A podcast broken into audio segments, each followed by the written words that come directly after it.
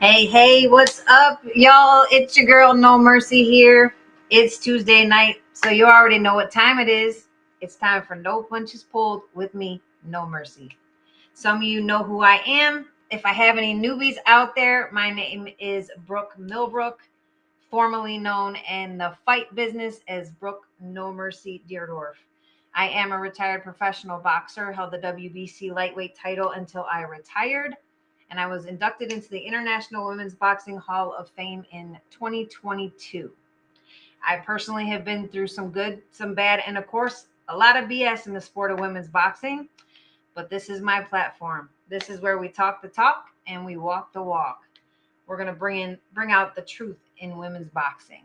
You're going to hear from pioneers of the sport, past boxers, current boxers. We'll even have some future boxers on we're going to get down and dirty, though, speaking the truth of what takes place behind the scenes in women's boxing. So you don't want to miss a single show. So please make sure you like, subscribe, and you're sharing this so we can get some more people in here and get them educated on the history of women's boxing. Tonight, though, I am sitting down with renowned retired professional boxer Sharon Wild Thing Anyos. During her career, she fearlessly pursued fights with top ranked opponents, regardless of location or the odds stacked against her. She fought all over the world, including England, the US, and Japan. She held multiple titles, including the first ever WBC World Female Featherweight title in 2005, and it was awarded the WBC Emeritus title in 2007. She shared the ring with the best of the best such as Jane Couch, Joe Wyman, Emiko Rakia, Lisa Brown, Marcela Acuña, and Esther Schouten, just to name a few. She reti- retired with a very impressive record of 14 and 3. She was the first woman to receive an award from the Australian National Boxing Federation. She received an Outstanding Achievement Award and was named First Lady of Australian Boxing. She was awarded the Australian Fighter of the Year also in 2001. She was recently inducted into the International Women's Boxing Hall of Fame in 2020. Please help me welcome Sharon Anyos to the show. What's Hello. going on, champ? How are you? Incredible introduction that was. Thank you so much. It's all true. It's all facts. 100% facts. You are yeah, I feel like I'm, I'm a long line from there to where I am now. It's been a big life change. Oh, don't we all? Don't we all? It ha- life happens. It happens. I appreciate you taking the time to join me, though, um, especially with the time difference. We finally got that settled from Australia to the U.S. we got that going. It was quite humorous trying to figure that out. I was finally like asking Eric, my my guy in the background, hey, how do I tell her what time it is? And he's like, just follow the countdown. I'm like, all right, that's a good idea. Yeah. Um, but yeah, it's great to sit down with you, talk about your legendary career. Um, but it, it's it's um, it's just exciting. But why don't you first take us back? Tell us a little bit about your childhood and what led you to the sport of boxing. Oh, that's a great question. Before I do, I just want to say to anyone out there um, when Brooke first started talking about putting this together, I was like, yeah, yeah, I'll jump on. She's like, and she said to me, you want to get in quick? I think I left it maybe two or three days before I got back to her, and it was booked out until July. So, anyone that's listening into this, she's doing an incredible job, and she's bringing a lot of real, raw, and I guess all the truth. There's yeah. great things about boxing. There's crap things about boxing. There's just incredible experiences. There's so much about it.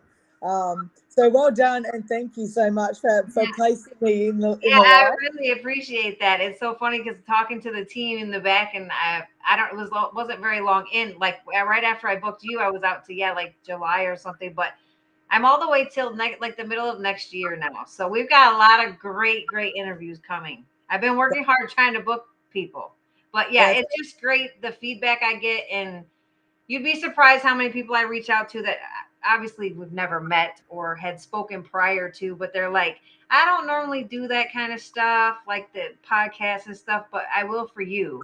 And I'm like, really? Like that means a lot to me. So yeah, it's mm-hmm. great to have you here. We finally got the date and, and it's here. I'm Oh, awesome. Thank you. So, okay, so if I go back, uh, I grew up in a small country town. Uh, well, we traveled a lot when I was a baby, but like I don't remember. I've got three older brothers, um, Richard, Daniel, and uh, Richard, Brian, and Daniel. Uh, I think they were my first lessons on how to punch on real quick. when you're the young sister, yeah. and the only sister. Um, yeah, I I started learning how to become cunning when it come to getting back either my teddy bears or anything that belonged to me. They wanted to toss around between them, and there was lots of teasing and lots of sibling, sib- I guess, sibling rivalry.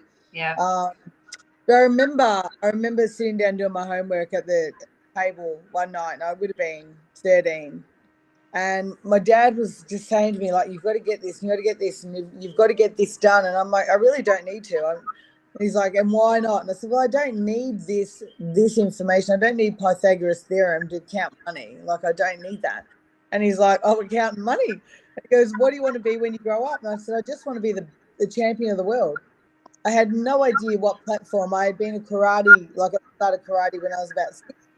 Um, so I it wasn't about was I going to be a karate champion of the world. It's just like I just wanted to be a champion of the world. I just wanted to be an example. I wanted to just I knew back then that I was here for a purpose and I wanted to make a difference to many, many, many women. Yeah. Right. Back then when I was 13, it was making a difference to girls. Just Right. letting girls we're we're kind of stuck in a box, like, you know, school, work, like we're stuck in a box. So for a girl, even now, like I hear people like I could never watch a girl fight. Like I just I just don't understand why we have to be stuck in such a, a box of this is what you meant to meant to do. And I, I, I keep saying to my parents, I honestly take it back to when I was really young and I had ballerina wallpaper all over my room. I was never going to be the ballerina. Yeah. I had three brothers. There was if I had three sisters, maybe three brothers. I was like BMX bikes. I was like black jeans. I was like, let's go. Who's playing cricket? So, so yeah, I grew up very, very different. Yeah. I had two older brothers too, so I know exactly what you're talking about. I had no sisters. Absolutely. uh, I, I will say, I will say, everything that's going on in the world right now.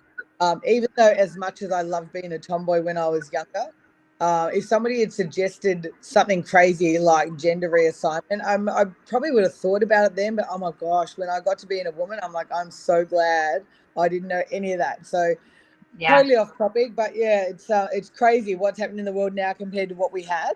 Um, and I guess I'm really grateful that I got to experience life as a tomboy, but then I could dress up and be a girl when I wanted to, and then I could turn into a like a lady when Yeah. I was ready. So it was Yeah. amazing.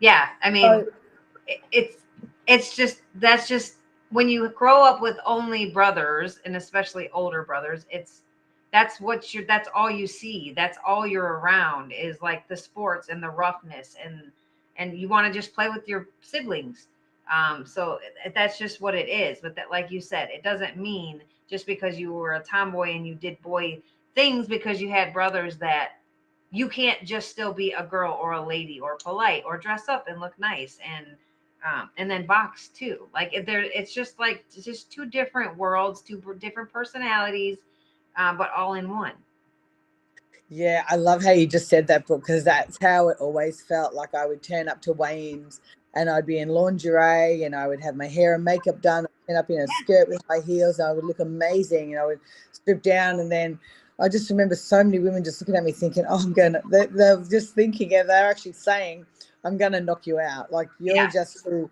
you're just too easy. And then Yeah. you would get in the ring, and you just got the like, you're like this tiger, like this lion, and it's Yeah. yeah, you become completely different.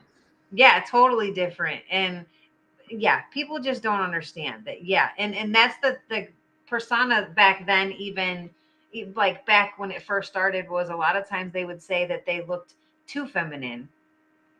And now it's like we don't look feminine enough. Yeah.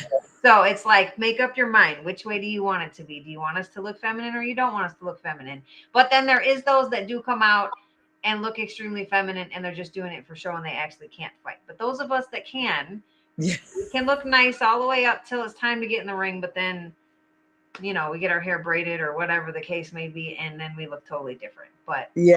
Same. That's how it is. and it's like it's uh, like you're i used to think so right early on i started i did karate um, from the age of six now i went into full contact karate like i was winning tournaments right throughout my childhood and like as a black belt and then i went into full contact karate and back then it was like it was like um pad like feet pads and hand pads that was kind of more of your full contact i did um, kashiki karate uh, I know. So the pads is when kickboxing came into Australia. So I, I dabbled into the kick, the started light contact kickboxing, and then become full contact, then become Muay Thai. Like I literally ran out of even from karate. If I would sign into the division, thirty Yeah. women would pull out and say they're not going to fight because I was obviously going to win. So I then, or maybe should I go against the men? And then end up being me and my three brothers fighting off for first, second, and third, right? Yeah. and then it was like what's next? Where do i go? Where do i progress to? Um because one of the things i want to talk about as well that's really important is sometimes when it's finishing one thing we kind of feel like that's our identity and then we feel like we're losing our identity and then how to kind of deal with that. So that's something i want to bring up after. Um but then i just kind of progressed to touch contact kickboxing then full contact then muay thai then so i literally fought every code there was before i even started boxing um, I was in the boxing gym. I had Joe Bugner, the boxing famous heavyweight uh, world champion who'd gone the distance with Muhammad Ali twice. Um, Hungarian, our background is Hungarian as well. My dad's Hungarian. Uh, um, we're in the boxing gym. I meant to get on a plane. We've got media in there. We're training. I'm meant to be on a plane like within two days, heading to Japan to fight for a Muay Thai world title. Um, and then Dad gets a phone call from the promoter saying, you know, we're not going to take the fight. The girl's retired. And dad's like, we'll just find someone else and we'll be on the plane. We'll be there and just find someone else. He goes, no, no, no, you don't understand. The girl has retired only until Sharon steps away from from Muay Thai and then she'll come back out again. And we're not going to promote Sharon because we Yeah. want to promote our girls. And I'm like, Dad's like got all the media, all the media in the gym. He goes up to Joe and he goes, God, they pull the fight. What am I going to do? The whole gym is full. And he said, Well, put her on mic and keep her feet on the ground. And he goes, No, she never listens to people. We can try. That was literally my introduction into boxing. I had another, I think, four or six weeks to prepare. And then I went and fought the Australian title in boxing like really quickly. That was my introduction. I just kept running out of time. Yeah. You just could, could nobody want to fight you. So we'll just keep go to the next one. Yeah, absolutely. Hey, whatever works. As long as you can get somebody to sign the paper, it didn't really matter at that point which which sport you were fighting. You knew them all. No, that, that's right. So I've gone from one boxing, like one fighting code to the next. I've kind of Yeah. progressed all my way through to boxing, and you know, like I've even um, after I started having children, I even people saying to me about UFC and the money in UFC, and oh, look, I respect all athletes, and I respect all people that climb through the, especially when you're climbing through the ropes. It Yeah. doesn't matter whether it's cage fighting or through the ropes. Yeah. But I can't get this thing of. I remember coming out of a nightclub when I was like 18, and I remember these guys like beating up. This guy was beating up another guy, and I just remember hearing like knuckle on bone, and I remember hearing his head hit the concrete. And I'm like, and the guy was like helpless. I was on top of his him, and I'm like, we've got people, people end up pulling him off him. But I'm like, when I kind of look at UFC, it takes me back subconsciously to that moment of someone being on the ground and not being able to protect themselves. And I know UFC is completely different, but I'm like, oh, I'm not sure if I could step through that subconscious memory of how horrible that sounded and what Yeah. I felt. So, not that I- it's not that I don't love it, but I kind of stopped boxing was kind of my last one. Yeah. Yeah. Like the final straw where you couldn't go past go past that that level. I got you. Yeah, you never forgot the sound of that, Michael. Yeah. Yeah, that that'd be hard to do. Um, but when you started but once you started boxing, very similar to my career, and you went started fighting right to the top ranked fighters right off the bat. Um, you faced veteran Jane Couch, who was 10 and 2 at the time, and just your fourth fight in London. Very similar to my fourth fight when I fought Mia St. John for the first time, who was like 40 something, and I don't even know, but she had over 50 fights, and I had four. So very similar pass. I love, love, love that about you. Just went straight to the top. Um, but though you did lose the decision, it was a close fight, and you did receive receive the outstanding achievement award for the fight with her. Um, can you tell us about the fight, how you felt it went, and receiving the award so early on in your career? Yeah, it was um I literally I had three fights and they were like lit four round fights, like four rounds, four rounds, four rounds. Like some of them like I stopped in like the first fight I had, I stopped in the second round. I remember dad Yeah. saying to me, television here. This is on the big Joe Bugner, James Bone Crusher Smith night here on the Gold Coast. And he said, You're on TV here, so whatever you do, do not knock her out in round one. Now I didn't even know inside could I knock her out one. Like I just looked at her at the weigh in and thought, Oh, you're gone. Like I just like I just you like get that once the once the weigh in the every time it's like the weigh in them in front of you and you're like oh i'm like eating you alive literally literally Yeah, right right. You know feeling don't you Yes, I do. and then there's the weigh ins where you're like oh this is going to be a tough fight like you just Yeah. know feeling and the energy of the person. So when i got off of jane couch we were just i just take anything take anything. But i was very adamant that i wanted to fight only the top five in the world. Like i just wanted to make a mark and i didn't want to waste my time. So um, when we got off the fight and it was for like hitting it was nine for a world title fight back then. Yeah. it wasn't a lot of money. Um, we said yes. We flew over, and there was so much, so much like I don't know. There was her saying I'd sent underpants over to her in an envelope. Like, I was in love with her, and I'm like, that is definitely not who I am. But Right. anyway, there was, you know, I remember standing in the middle of a soccer oval. Now in London, there was over ten, probably five, probably it was didn't the middle of the game and they opened a poster of him. I was like, I felt like three things that you buy. Um, which, uh,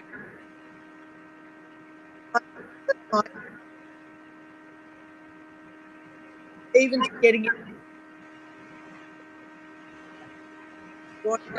Can you um, do a refresh on your screen? You're cutting in and out a little bit now. Maybe if you just do a quick refresh, that usually fixes it. Bear with us, guys. Usually doing a refresh will fix the connection so she's not lagging.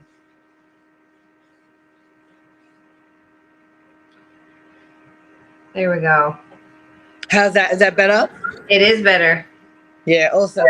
So I remember I remember walking out into the ring and they're telling me I need to have a breast protector, I need to have a groin guard. So they give me two foam pads, one for each boob, and they give me a, a, a man's cup.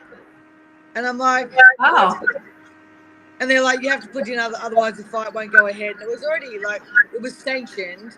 So I'd already spoken to the, the sanctioning body. They said, no, no, you're fine. So then I said, well, if I've got to put it in, I'm literally going to walk back out of the ring or walk all the way back to the change rooms. It was like, it was crazy. It was a tough fight. It was a great fight. Uh, did I think I lost? I definitely didn't think I lost. Over in London, they've got this thing called the Red Army, and it's like this just conglomerate of men. And I got a, literally like an archway. You know what they do for people's weddings with, you know, I got Yeah. the Red Army walking out the door. They were like, that was an absolute rip off. You won that. Um, but I learned so much.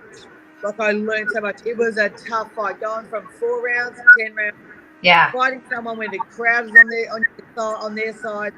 And I just kept thinking, is everything in this to mess Yeah. with my head? Do you know what Right. I mean? And I, it's funny because I go back and look at that, that fight now, and I'm like, if only I sat down in my punches, if only I dropped my body weight, there would have been a whole different story. Yeah. Like when you're so new, you don't even understand where your body's meant to go. You just punch ferociously, don't you? Yes. Yeah, you do. So that that was me. Yeah. Well, but you still got the you still got the award for it because I mean you still got the recognition and clearly like you said I mean every and it's known that it was a very close fight. Um but had it been somewhere else maybe the outcome would have been different.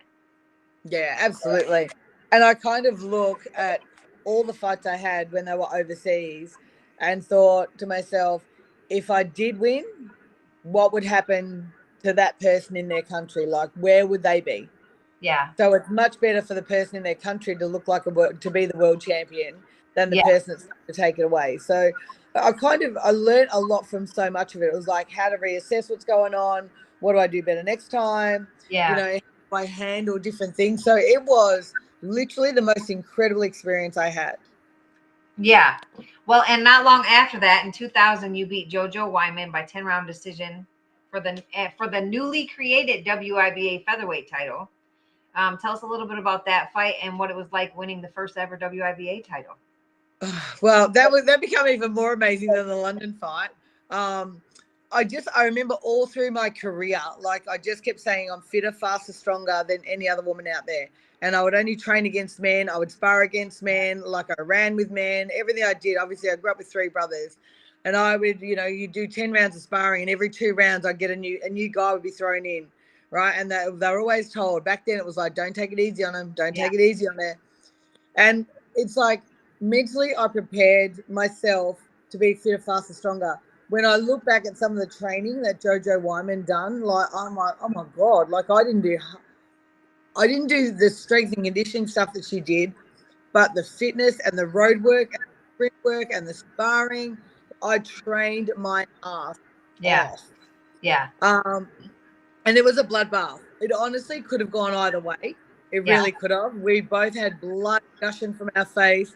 We were both warriors. It was like, even if I lost that fight, I would have lost it humbly, thinking that was just incredible. Like, I remember when I was first wanting to look at going into boxing, and I'd watch Christy Martin on TV, like on the, you know, under Mike Tyson, and you just watch blood flying everywhere. Like, Yeah. bitch, like she's Yeah. a tough bitch She's so um, like just so strong. Like I want to be like that. That's what I want to pray. Like because when you do something and you're passionate about it, you want to do it the best that you can. So you want Absolutely. best. You don't Yeah. want first round knockouts. no. No, you want wars. You want to be remembered for wars, for battles. Yeah, absolutely. So with Jojo Wyman, that's exactly what it was. It was literally a war. It could have been a draw. It could have gone either way. Um, I was just so blessed that in another country, like between the judges, they just saw it my way. But it Yeah. was the most fulfilling experience I had. Blood everywhere, black eyes. Like I had kickboxing fights, and everything before, and they were tough. But Yeah. this was like you got you got two weapons. That's it. Like you got your left and your right, and it was just it was toe to toe pretty much the whole the whole way. Yeah. Well, and that's one of those where afterwards, and I can remember, I- don't even remember which fight it was now. And I, a lot of it I think was from headbutts, but like the day or two after the fight, when you wake up and you literally look like you literally got hit by a freaking car, like that's how bruised up your face is and it's all swollen and how sore you are. And you're like, why in the hell did I do this? But then you go sign the next one Yeah, absolutely. all over again. But yeah, that's like one of those where yeah, you know it was a war when literally someone's like, "Were you in a car accident or what happened to your face?" I was fighting. Yeah, it's that funny look you get. I remember when we were over in London and I had Ian Jacobs, like Ian Powerhouse Jacobs. He was world. He's got the fastest um, knockout in kickboxing still to this day, like in one point something seconds. Um, but he's a triple world kickboxing champion. But he, my dad would literally, because my dad, obviously my dad was my trainer. Um, he would, him and I would argue. Like it would be like we obviously the pressure and how much we're going through. So two weeks out of every fight, he would literally just go and drop me at his place, at his mum's, and say, "You take her," because I'd be like, "Oh, I don't know if I can do this," and we'd fight, we'd be stressed, and he would just like, "You take her," and I was running mountains, and I was doing like so much crazy stuff.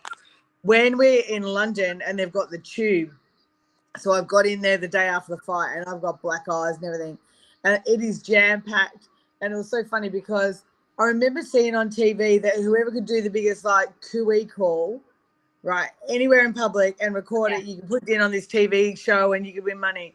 And i was like oh i'm not going to do that but ian looked at me and said something and i just dropped to the ground just started screaming like don't hit me don't hit me again please don't hit me the whole like that, like so many people were like, "Oh my god!" Like, and they're like going to grab me, and my, they're like, "No, no, I'm saying I'm joking. I'm joking. I'm actually a professional fighter. Don't panic. Yeah. I'm being silly."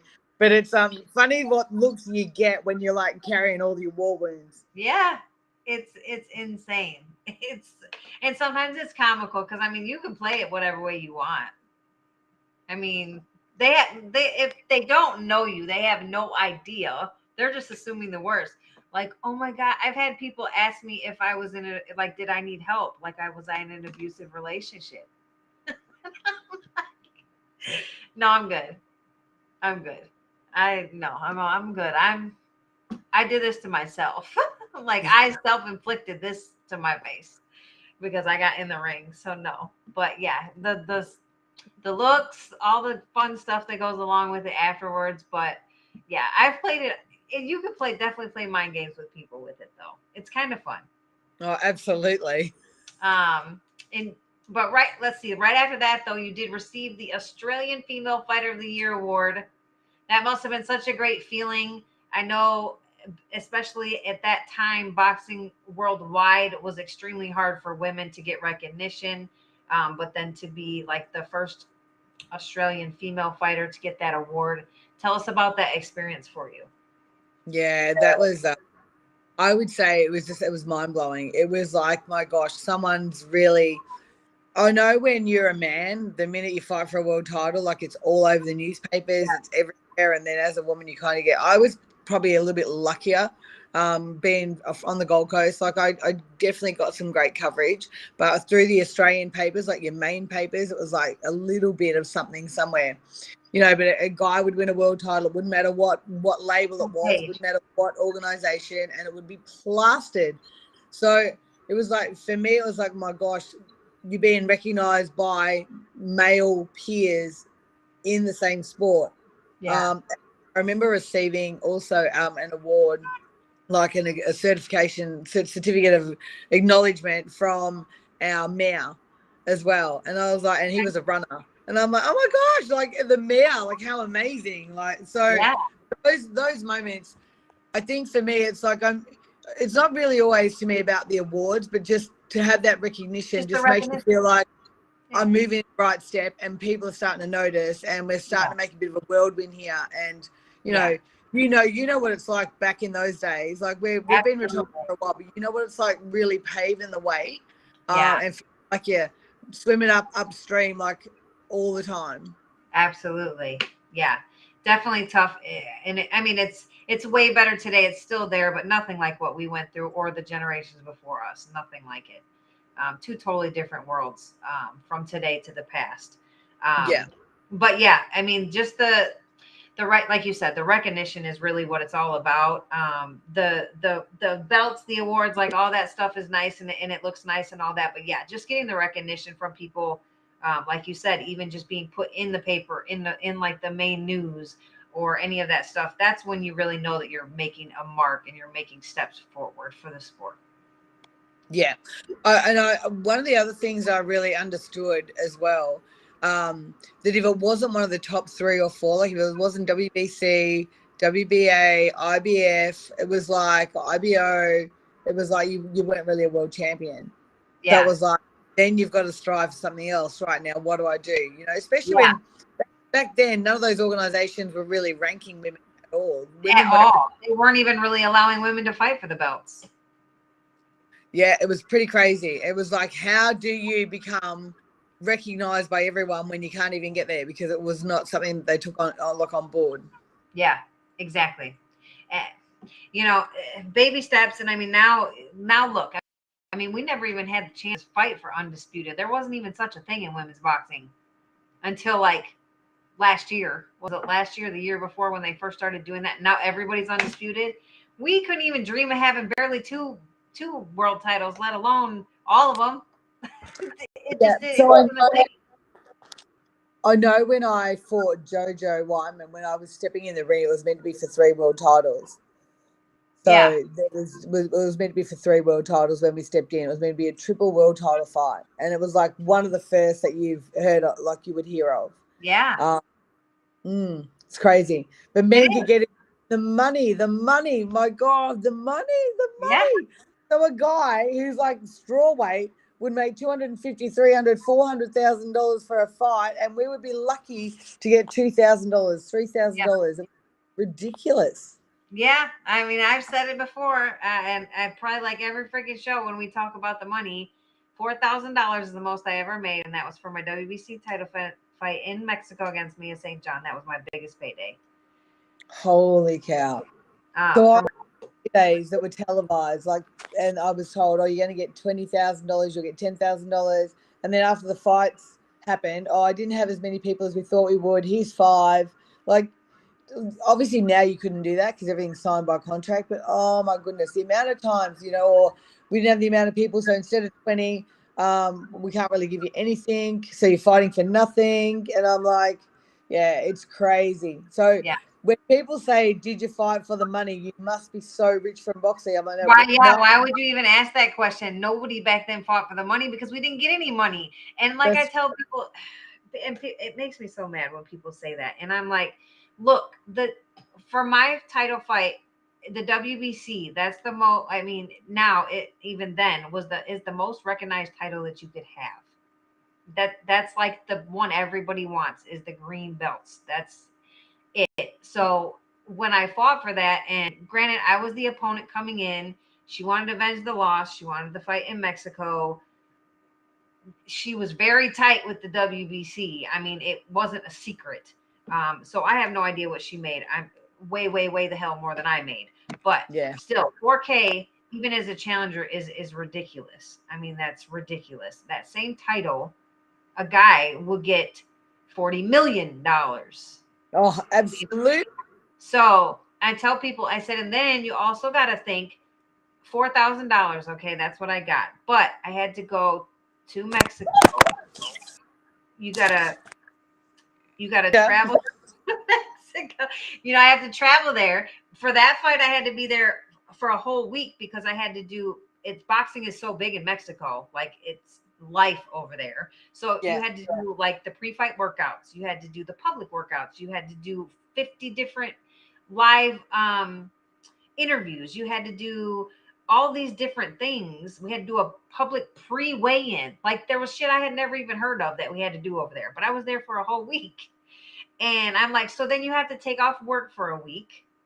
So I, you lose a week of pay. So now deduct that from your 4000 that you got um, and then the expenses that they don't cover while you're there for a whole week you know take that out you you really don't make anything like literally you don't make anything by the time you cover your time off and all the Mm. stuff that you got so i'm like literally don't it's not even remotely the same but it, that was life back then Absolutely, it was. Absolutely.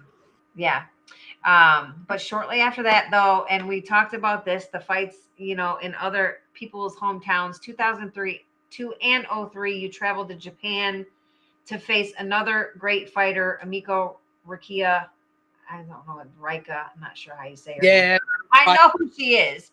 I, I just never knew how to say her name. But for the WIBA featherweight title, um, they did give her both decisions, a split decision and a majority decision. They both were extremely close fights.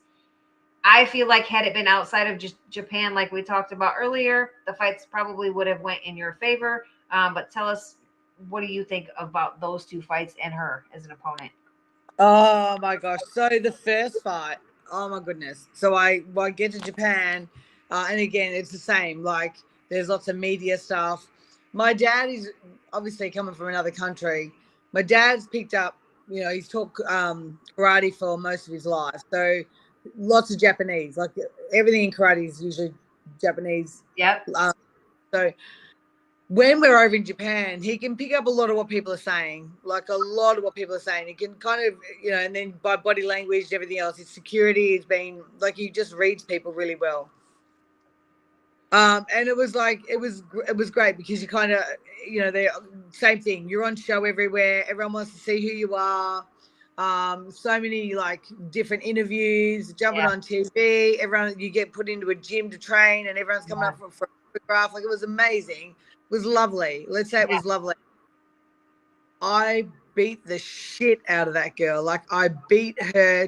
I don't even know how she stood, but Dad had heard them say, "Get back in there, all you have to do is stay standing and it's yours. Like if she collapsed in the corner, she, Well, she they would have no choice. so so she literally stood there. Her eyes were pretty much shut. Her cheekbone, I didn't know this until the next day because we are with the promoter and the promoter took a call and she'd been put into hospital. So her cheekbone had been um, broken, her skull had been fractured. Like I punched her with everything I had and everything I didn't even know I had. I'm like, Yeah. "Uh, how is is I started to query, is it a woman? Yeah. Like, how can you take such a beating? Because Right. that would be at that at that time in my career, I would have that would have been for that period the fittest and the strongest I'd ever stepped in the ring. I was so prepared, and I was like, I'm taking this out. So again, when she was still standing, eyes shut, the whole lot, and there's like, I think I had a bit of a black eye, and that was it. And I'm still standing there, and I'm looking, and they're reading out the decision, and they put a hand up. I'm like, oh my gosh, like how do you do that? Yeah. Um, and I think the biggest thing for me was if I'd taken that, that was the big wake up call for me. If I took the title away, she would have been nothing in Japan. Yeah. So by her keeping the title, she became someone. Yeah. 12 months later, we couldn't fight for 12 months because obviously her face had to heal and her bones had to heal and everything else. 12 months later, like I just was not in the right frame of mind at all. I wasn't in the frame. I'm like, I'm going to go over there. I'm going to take the fight and I'm going to lose anyway. It doesn't matter. And I remember, you know, like weigh-ins are the hardest, right? Yeah. Like the hard saunas, the whole lot, because you're always stripping down to your bare minimum. Um, oh my gosh, I sometimes look at what we used to do for weigh-ins and think, how the hell did I survive? yeah. Did you go through any of that, or did you just weigh in at a normal weight? I no, and I did it one time for one fight, and it was the hardest thing I ever did. And it was only I only had to lose go down six pounds. So I'm like, that's shit. I could that's nothing. Uh, but it was very hard, very hard to do. But that's just because I didn't have anything to lose. But no, I fought at what I walked around at because I did not want have to go through the because I well, you know, we had to work full time. I already had one kid at the time.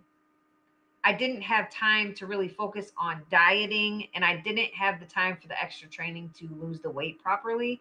So I just fought at what I walked around at or I went up in weight. Yeah. So, so here, because it was hard to get fights, I would fight at 57 Whatever. kilos. Yeah. Then I'd fight. Someone say, I've got a 70 kilo fighter. I'm like, that's all right. Give me three months. I'll put the weight on. I'll go for it. Do you know what I mean? So I'd go and add, and then you'd have to drop. Like you'd you'd be fighting someone at 70 Ks, and then next thing someone will say, Oh, we'll fight you at 54. And it's like, far out. Okay. But then it was like you did everything you could to, to get a fight. Yeah. So I remember, and I love, like, obviously, I love chocolate, I love sugar. so that didn't help, right? Uh, and back then, I loved to party. Like, I was like a party queen. Put music and a drink in front of me, and it was like, let's go, right? Yeah. But then I'd have my, my, switch like i didn't have kids back then but then i had the switch that if it's training it's training there's nothing else you know and then then it was like you could train and go out on weekends when the fights and i had so many times i think probably because i was in australia so many times you'd be training for a fight and then the fight would fall over keep going for another three months fight would fall over train more fight would fall over and you'd be like the emotional roller coaster you go through with your body when that is Yeah. happening is crazy but I remember going over there, and I remember so at every weigh-in, I would have like some fruit and everything chopped up, and because I just kind of try and dry out, I would always want to make sure I was lighter than the opponent. Like that was just a mental thing for me, right? Yeah. And I was five foot three, so fighting in a, a heavier weight class meant I was going to be fighting girls at a 5'10", Yeah. 5'11", six foot. So it was like you know, be smart. Fight the lower weight class. They're going to be about the same size. I was probably still the shortest one in the whole weight class anyway. Yeah. Um, and I felt great at like to fight at 126. Like I felt amazing. So um, I remember I had to go and make weight, and I got on the scales, and I was oh my god, I was so overweight. I, I literally had just lived life normally. I still trained, but I was like I just was not there mentally. I was going through a relationship, like relationship issues with my the the twins' dad, and before I had kids. I was just going through so much shit that I just wasn't there. I just knew it wasn't going to work. And I remember getting on the scales, and they're like, "You got to lose another kilo." And I'm like, "Out, seriously, a kilo?" Um, and I'm like, "I don't even know how to do that." Going into the change room, I've opened the water, started lollies. so I go back out half an hour later, I get back on, and now I'm a kilo and a half heavy. My dad's gone, "What have you done?" I actually I didn't make the weight, so the, the fight should never have been a world title because I never made the weight to keep the world title. But I went ahead and uh, climbing up the stairs felt so weak. Yeah. I hadn't prepared myself. Like, to the second fight, little I did real fast. Um, and I remember feeling like saw, it, like everywhere I moved. One of the guys that came over corner said, can I help it? Dad said, yeah, and he started, he laid me down, he started pushing points, pressure points. And I could actually feel my body. I was just exhausted. I was I'm thinking, I can what this. So the thing is mentally, when you haven't mentally and emotionally and physically prepared yourself, Yeah. they're tough. But Yeah. I don't know if you ever through a fight where you like were not prepared at all, even though you probably did, or was it Yeah. Yeah, I think we've all had that happen. Um, let's do one more refresh. Okay. Because I don't want her to start cutting out again. Michael, Michael, are you getting, are she cutting out on your guys' end too, or is it just me?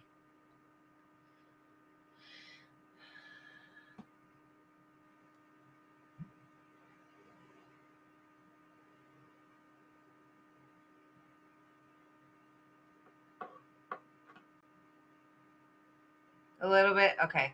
Well, I started getting worse last time, so I didn't want it to get too bad. There we go.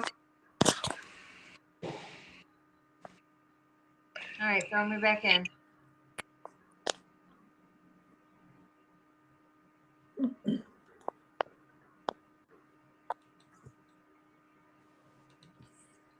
Michael, where'd I go?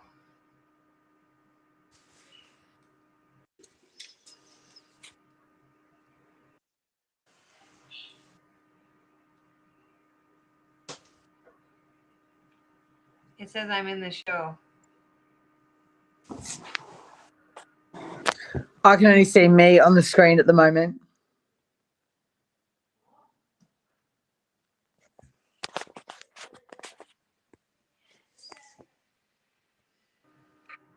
Okay. Hello. Hello.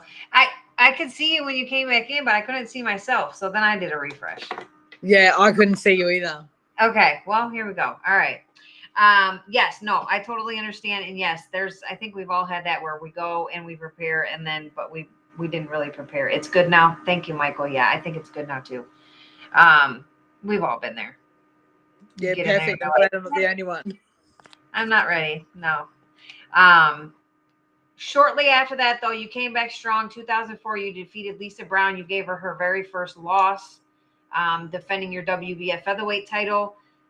Um, I had one of those um, when I fought Mary McGee was 17 and 0 and gave her her first loss. I don't know. There's just something about, I guess, giving somebody their first defeat. Um, so tell us about that fight and how it felt to give her her first loss when she had a she had a pretty good impeccable career so far.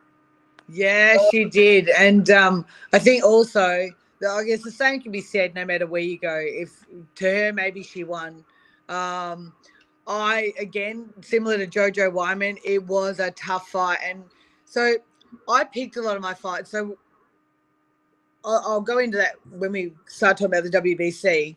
But um, I remember, so the people that were around me, by then I think I'd moved over to Jeff Fenech. I had kind of separated my coaching with my dad. That all had to do with the relationship that I was in, and it was just horrible and like was great at the time, and I thought it was amazing. Um, you know, us girls do do dumb things sometimes. We make crazy decisions, and you know, even I look back now, and I, I was probably 47 by the time I actually looked in the mirror and told myself that I love who I am, that I loved me, and that I was proud of me and what I've done. Like the judgment we push on ourselves that put us into Yeah. places that are like, my God, like yeah. it's tough, right? But so I was over with Jeff Fenech by then, and it's like it was great. Jeff Fenech got me back on TV. I can say a lot of things about him that I probably won't publicly. Uh, you know, the whole crew. It's like everything's a men's club. The Yeah. tough part about boxing is it's a, back then it was just a men's club, you know, Yeah. and the things that was expected of us, the hoops you had to jump through, and the things that people wanted to be have done were Yeah. You know, I, I just shake my head. I literally shake my head. Um, Yeah. But I remember, like, they were overseas uh, with another fight. I had no one to help me pick a fight, like a fighter for this show coming up. And he said, just go and find someone to fight. And I was like, she was like one of the top three in the rankings. I'm like, I'll take her. I had no idea she was Southpaw. I didn't research anything, nothing. I just said, I'll take her. She's good. I love the color she's wearing, and she looks like she's tough as nails. Right. Well, wake up when you're in the ring and you're fighting a southpaw and you don't know what. Like, I did start to prepare for it, but I'd never fought one before. So, Yeah. oh my god, did I get hit? Like, and then it was like in my head when I'm fighting, it's like if they hit me once, I need to hit them back three or four times. Yeah. I've got to land double, triple, quadruple to what they've just landed, right? As a professional Yeah. fight. And that again was just a war. But this war was harder than the like there was the war where there was so much blood. This was a war of my mind. Where did the foot have to go? Where did this have to go? This is completely Yeah. different to what I'm used to. And every time I step the way I usually step, right? Press up my every foot. time boom i'm getting hit um so that was probably a really big thing and i think one of the things that i'm really proud of what i did do was my fitness levels were always apart from the second japan fight my fitness levels always just got better and better and better. So when it come to that point of round six round seven round eight um, all the way up to round 10 i was getting faster and stronger rather than getting tired. Um, Yeah. but yeah that that fight there was a war. And when they raised my hand after all the emotional baggage that had gone like i think i hit it with everything that i'd gone through from a relationship from not having my dad there from everything inside my heart that felt wrong but i tried to push for it to be right. Do you know what i mean? Yeah. um i think i hit it with pretty much all of that. That was kind of where we were at. And you know whether i don't know how she felt about the fight but i just walked away thinking if that's what i can do when i'm emotionally jammed when the when, when the whole team come back and said who the hell did you pick? That's Yep. a southpaw. Have you seen her record? And i'm like yep yep yep. Like i just didn't care. I'm like i'm yep i'm good i'm good we'll take it right so Right. another thing you know men men in this sport have someone constantly watching who they're going to fight and it's everything's picked and Yeah, picked they're not even they don't even have a say in who they're fighting. Well, I mean they I guess they do technically, but usually they have nothing to do with. That's why whenever they ask them after the fight, well, who's next? Who's next? Well, I don't know. We're gonna have to sit down and talk to the team, see what they think. Absolutely. Not us. No, not us. It was like, yep, I'll take that one. Yeah, I'll fight her. Who's next up the up the ranks there? Who else can I take?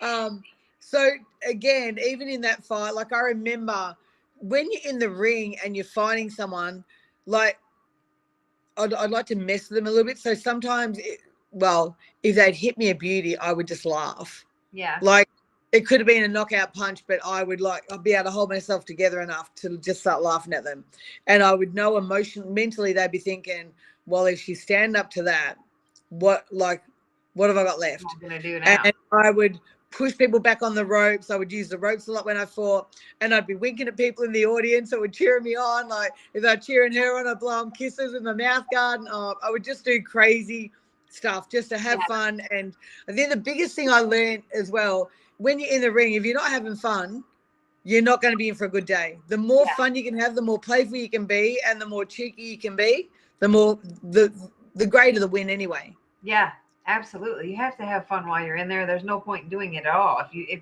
if you're not having fun, then you shouldn't even be in there. Absolutely. And it, it goes from being physically fit and knowing all the moves to now how do I mess with your head? Right. What what am I doing here to now mess with your head to just put you off center because the more Right. I can do I that, know you. I know you felt that. I know you felt my face on your hand, and that was a good punch. And you know you landed a good punch, but I'm not going to show you that you landed a good yeah, Now, absolutely, in your mind, you're going to be like, "What the hell am I going to hit her with now?" Because that's everything I have. absolutely. That's good. That's good. Uh, but speaking of the WBC, though, 2005, you had another iconic fight with when you defeated Marcela Acuña for the WBC featherweight title. You did become the very first female to hold the WBC championship as well. Um, tell us about the fight, how it felt to become the very first WBC female champion. Oh, you know what I said before? Like until you hit the pinnacle of the the titles, Yeah. like you become, you literally become like the queen. yeah, You become. It's like, oh my god, I've made it. yeah, But I didn't make it just by hoping someone was going to sign some paper or hoping that someone was going to ring me up and say, "Hey, do you want to have a fight?" Literally, I remember like my partner at the time, which was the same one that gave me all the headaches. I've had tw- I had twins to him, ran before they were born. Um, very grateful because I learned so many lessons from him. So I'm so grateful for everything I learned. In the moment, I think I just wanted to stick it out and just be headstrong and say we can make everything work, you know. But I remember him saying, "Oh my God, you're not going to believe this. Guess who has started ranking female fighters?" Right? Because he lived on the computer. I didn't. I was always busy training or. And I'm like, who? And he goes, WBC. The WBC has started ranking women fighters. And I'm like, you can't be serious. Like, and he goes, guess who's second on the rankings? I'm like, I don't know who. And he goes, oh, you idiot. It's you. So I'm like, oh my god, oh my god. Okay, so what am I going to do? What am I going to do? What am I going to do? Like, no one's ever fought yet. So what do I have to do? So then I rang. uh, Kelsey was the first one on the list. She was number one. So I I, I reached out to her. She was like, no, no, not taking the fight. I'm not interested. Right at the time, and I'm like, okay, too easy. Okay, sugar. Okay, she's not going to fight. Then I can't fight for the fight. And I'm like, oh no, I can. No, no, I can. So then I rang up number three. Then I ra- reached out number four, number five. Everyone said no. By the time I hit number five, I'm like, I I said that I'm done. I'm not Yeah. going lower than number five for a world title, right? Yeah. None of these. I'm going to find someone who's like 38th in the world, right? right? Top five, or it's not even a proper world title. So then I reached out to the WBC. I went, "Hi, I'm Sharon. Blah blah blah blah blah blah blah blah Help me get a fight. I want a fight. I will even make it happen over here in Australia. I'll find a promoter to put it on. Blah blah blah blah." Uh, and literally, they handpicked Marcela Acuña. right? So they said she's a weight, she's a weight division down. Um, she's very tough. She's from Argentina. You're in for a fight of your life. Um, you know, but this is who we've chosen. You asked us to pick you an opponent that's going to be worthy of you fighting for this world title. This is who we've chosen. And I'm like, yeah, whatever. Let's go. Preparation for that fight was so different to any other fought, fight I had ever fought. One, she was a weight division down. I'm like, damn, in my head, I can't be heavier than her at weigh in. yeah. I've got to be lighter than what she is at weigh in. So I'm normally weighing in at, you know, um, for me, it was like I had to be under 57.25. So I'd usually be around 57 kilos, right? 120, uh, I think it was 126 pounds. So I'm like, she's, I've now got to get under 54 kilos, right? And I did it in the most incredible way. Like I trained beyond anything I'd ever trained for. I was like, this is it. This is it, right? and even when I had said yes, my partner at the time said to me, Are you mad? Like, are you mad? And I'm like, What are you talking about? He goes, She has knocked out, like, go into her history, she has knocked out pretty much first or second round, knocked out every opponent she's fought, everyone.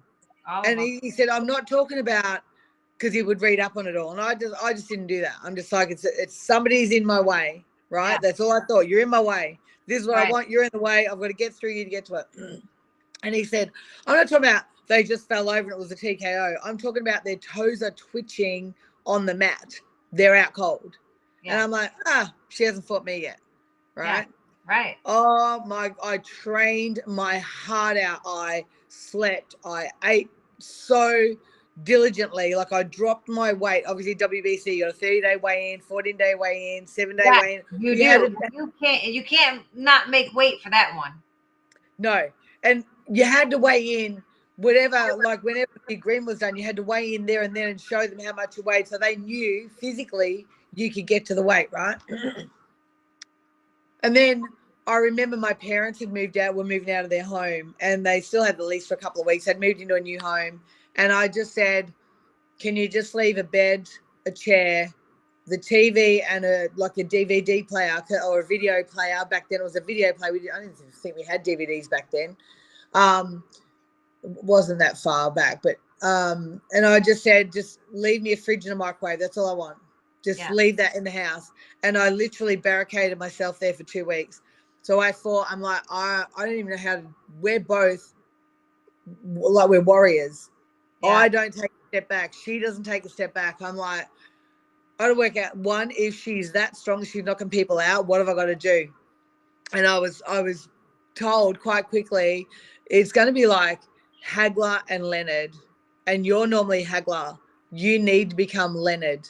And I'm like, far out. Well, I was going to swear then, but I won't. I'm like, how the hell do I do that?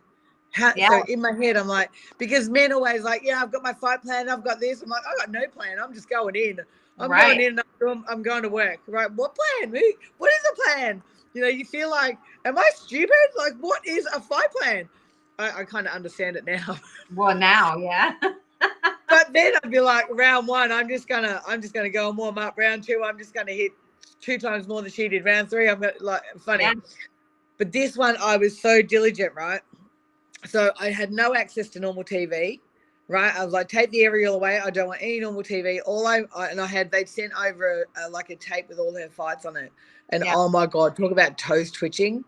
And I just watch it, but it didn't phase me because I'm like, we haven't faced me yet. Yeah. I've grown up with three brothers, my dad, I've been in abusive relationships. Like, I'm just like, I've trained with men, I've sparred men, I'm emotionally Yeah. strong, I'm mentally strong, and you're in my fucking way was Yeah, all I could. You're in my way. Yeah. Right. Anyway, I remember, um, so all I watched was Hagler and Leonard. So I just had to constantly keep training like like Leonard, which didn't work because I still trained and fought like Hagler, right? It just didn't work. Just And I just kept I just kept watching everything she did, like uh, everything she did. And then I got in the ring, and when I fought her, oh my god, I don't know the so the referee I knew because he was he refed a number of my fights in Australia, and he just come up to me and he said in the corner, and he said, Shaz, I'm letting you know, it doesn't matter what she does, I'm not pulling her up for it. And I'm like, what? And he goes, I don't care what she does. I don't care what she does wrong. I'll pull you up for everything. I'm not pulling her up for anything. Because at the end of this fight, no matter if you win, she's going to say she won. And then the WBC are going to want to watch the whole thing. And I want them to see you go to war. And I'm like, shit. You're not even on my side. Anyway, it didn't matter, right? She was already going around the Gold Coast. She turned up here, took one look at me, and she said that Barbie doll's going down in like, because I was blonde back then. She's going down in like the first two rounds. I think I broke my finger in the third round on my left hand because just the way it was strapped, it just didn't feel right. But she was doing these like these boulder punches that would come down and just smash straight over the top of my head. And I'm like, is that even legal? Like, are they legal? Is there something I don't know? What is Right. like is there new The rules? overhand, the overhand punch. Yeah. Well, I didn't know that punch, right? Yeah. But it was it was not even like a punch. It was like it was just like a clobber that would Like, come and just a hammer punch. yeah. And it was like I'm like I don't even know if that's legal. But I don't care. And I just I just worked out a way to get out of it. And I remember in round seven, I, I- like I got in the ring. There'd been so much promotion. It was Indy car race time on the Gold Coast. There was hundreds of thousands of people. It was massive. The marketing was huge. I was in and out of interviews nonstop. She was like we're getting weighed in. Oh my god! And I weighed in lighter than her. Like I weighed in at like fifty four point two or something. And I'm like, oh my god, I've done it! I've done it. Right? That was a big Yeah. thing. But it was in front of thousands and thousands of people. And then we're in the ring and I'm fighting. And round seven, I get this massive headbutt and my whole cheekbone. I just feel it cave in. And I'm like looking up, I'm like, God, it's now between you and I. Yeah. You and I are the only two that are going to get through this, and she's not taking this. What this is going to do for Australia, for the WBC, for women's boxing, for me because I'm just this petite little blonde bimbo was literally what people would think. You're just a Barbie doll, right? Yeah. And I just kept going to work and going to work and going to work, and I won the fight. She contested it. It all got sent to the WBC. The WBC said, no, we we score similar to the judges. She definitely won the fight. That was like I had um I had a designer's dress, like a de- first time in my life, a designer wanted me to wear their dress to the after party. I had to go to Brisbane, pick up, try the dress on, get it fitted. You know, Yeah. the week before, it was just it was amazing. Like I just felt like like a superstar, Yeah. right? But when I had finished the fight, my whole that whole part of my face, I wasn't sure whether something had been rubbed into the gloves. It was like I'd had an allergic reaction at the same time as being hit. So I looked like the elephant woman. Right? I could talk, I could move, I wasn't in pain, but my face was so big on one side, and the other side, my cheekbone was broken. Right? But I'm still standing there. I'm like clapping my hands, I'm laughing, I'm like, oh my God. Um, but I couldn't do the after party, I couldn't wear the dress, but it was like I did it. And you know when you go in and you fight and you come back with black eyes and you look like a panda and whatever else, but they're war wounds to us. They're they're what Yeah. you go through to get what you got. Now I definitely didn't look like Noah Miko Raker at the end, like eyes together and half hanging down and like, oh, I've got to Yeah. stay steady. I didn't look like her. I'm like, this is my fight. This is my fight. No, I'm, I just round seven. God, it's between you and I. This is us. We have to make this. We. It's only you and me. That's it. I got nothing else. Yeah. Broken cheek, broken finger, dirty fighter, the whole lot. I don't care if she's a nice person. She was dirty. Now, out of all the women that I've fought, I've always either gone out for a drink with them afterwards. I've taken, they've come and fought in my country. I've taken out for dinner. When I fought Esther Schouten, uh, when I fought her, I booked a five star hotel for her. Right, made sure she was getting ten thousand dollars minimum US to fight. I didn't, I, I didn't promote it, but I pushed the promoter. Yeah. And then I, I created the most amazing basket of food. So when she got off a plane, she'd come in and there was all healthy snacks and fruits and there was fresh things baked and she had all this stuff in her room that I had gone out of my way to prepare for her because she deserves that. I've got off the plane so many times in another country and it's like you're trying to find a dirty burger somewhere because you're hungry, you can't have flight food. Do you know what I mean? And you, you're trying to limit what you eat. But this woman like got out of the ring rude horrible and i'm just like you know in my in my language it's like see you Yeah. later do you know what i mean yeah, I do. Um, and i think that was just the the for me that was like you are the strongest like i in my for me and who i had to face and it was like it just gave me a whole new world of love for so many other female fighters out there that you know we're expected to lose and we don't look the part or whatever i'm like man does this woman get served up like knockout punches for breakfast like Yeah. her hubby was older than her he was big man he was always screaming at her and i'm like now i don't know what was going on in that house but Yeah. i was her with so many things and she would just look at me like i would look at other people and i'm like oh my god. So i just had to keep going keep going until i broke it down. Like it was unbelievable. You know when you go to war and you're broken but you're like on fire and you're like i may be broken baby but it's mine. I have done more than enough. So, um, and you know what it's like, WBC, they treat you like you're a champion for life. Yeah. I remember getting going over. I got, I flew over to the WBC convention, the first one that same like the following month. I'm on the back of a motorbike with a copper. We're in a massive big pro, like procession of all world champions. I'm a, so many world champions from back then. It was right back from the 19 would be in the 1950s, 1960s. You know, um, Camacho, Hector Camacho. Yeah. There was there was everyone. I'm like far out. Like some of them I didn't even know. Evander Holyfield, Floyd Mayweather, like everyone, everyone. I'm like, holy shit. And you're in the most amazing, like, it was like seven star accommodation. Everything's provided. You're treated like a queen. It was like signing autographs and everyone's like wanting your photo. And oh, yeah, it was amazing. And that was when I um I actually met Jelena Mrdjenovich and her sister. We, were like, we were the only two champions there. And it was um uh, like on the first day, it was yeah, far out. Yeah. Take me back, and it's like, oh my god, I'm a superstar. Yeah. Well, it's true. And yeah, I mean, I felt the same way when I fought in Mexico because even though I was the opponent, people. I mean, everybody knew me. Like I could, you couldn't even leave your hotel room without people stopping you for photos and autographs, and you couldn't go out to eat and with, with people out coming up. And I'm just like, Lord, can I? Let's just order. Let's just order a take in to the hotel today because I don't. I mean, and it was it was awesome and it was a phenomenal feeling, but by the end of the week, I was like, I understand why movie stars and like famous people sometimes Yeah. are just like, leave me the fuck alone. Like I am with my family. Like no, no photos today. Like I get why people do that, and I Yeah. only dealt with it for a week. But I understand, like if you had to deal with that every single day, why sometimes it's just overwhelming. Yeah. But it- That's it's a phenomenal feeling. Um, but it was just so strange to me to only get where literally everybody knew who I was and and everybody wanted that in a in like it was a whole nother country. Like not even my country. Like I don't even get that treatment. I didn't even get that treatment here. And it's just weird. But that's just because Yeah, so so big. Here in Australia, it's the same. A Yeah. certain, like, I'm I'm quite well known amongst the entire boxing population and quite a few others. But you go to another country and everyone knows who you are. Yeah. Everyone knows who you are. Yeah. Um, you know, yeah, it's interesting. It's it's so interesting. The journey of being a fighter and making it to the top. Um, and then I defended my title against um Esther um as well. But it's interesting and it's humbling. Like I remember the first couple of fights I walked into in the ring as a kickboxer or whatever, I'd be punching myself. I'd be like, ah, jumping them down the spot, shaking myself out.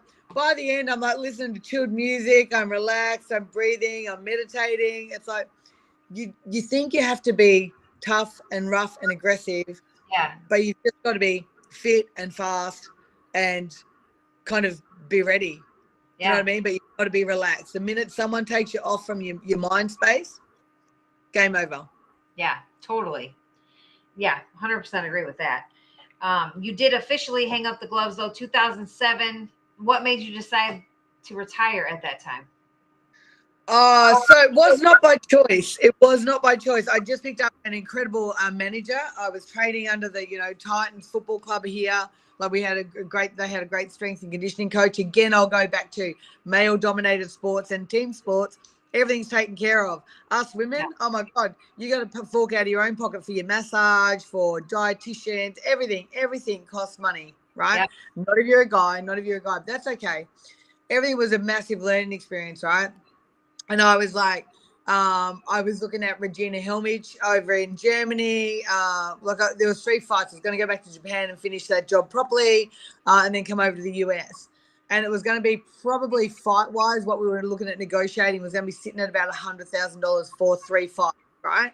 And then sponsorship on top of that, the whole lot. And it was like, oh my god, I, I've made it Yeah. this is now the start of the next chapter once you're the champion of the the main belt right um and then next thing you know i'm pregnant with twins Okay. Like, I was kind of like, why did she retire? She was like at the peak of her career, but that makes sense. So it was like my retirement was because I got pregnant with my second daughter, and then that's when Yeah. I was like, I'm not gonna. We'll just leave it at that.